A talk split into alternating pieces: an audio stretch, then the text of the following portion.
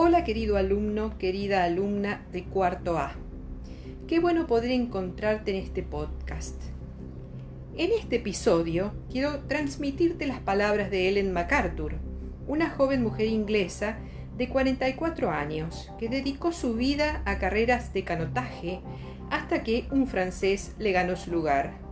Entonces fue que gracias a sus experiencias de supervivencia, Ellen estableció su fundación para promover la economía circular. En Wikipedia puedes hallar su biografía para conocerla mejor. Ellen MacArthur nos cuenta que hemos estado en un punto de inflexión antes. En 1684, Thomas Savery inventó la máquina de vapor y cambió todo.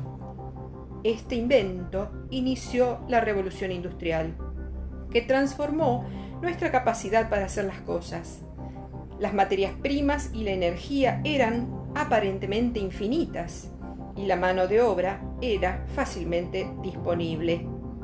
Por primera vez los bienes se produjeron masivamente.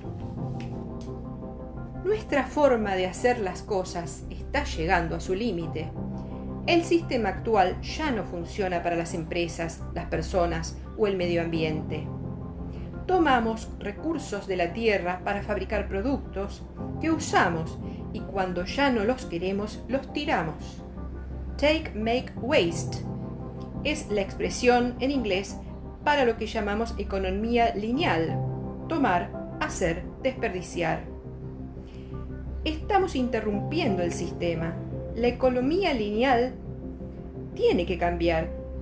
Debemos transformar todos los elementos del sistema la manera en que administramos los recursos, cómo hacemos y usamos los productos y qué hacemos con los materiales después.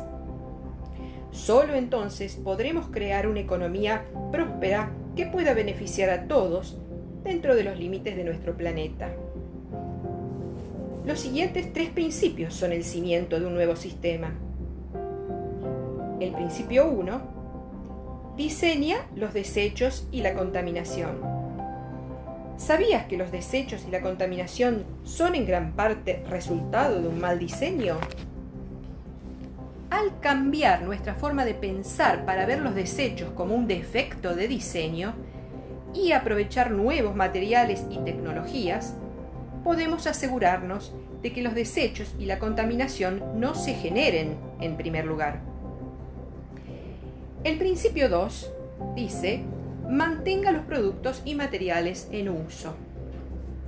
Los productos y materiales deben mantenerse en la economía.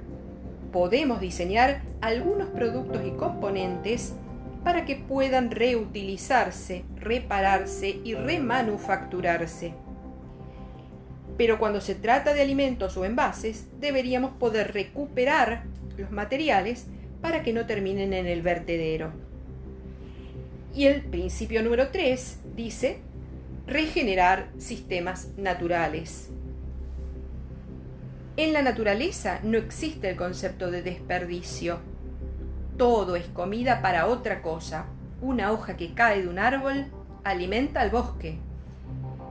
En lugar de simplemente intentar hacer menos daño, debemos apuntar a hacer el bien. Al devolver nutrientes valiosos al suelo, y a otros ecosistemas, podemos mejorar nuestros recursos naturales.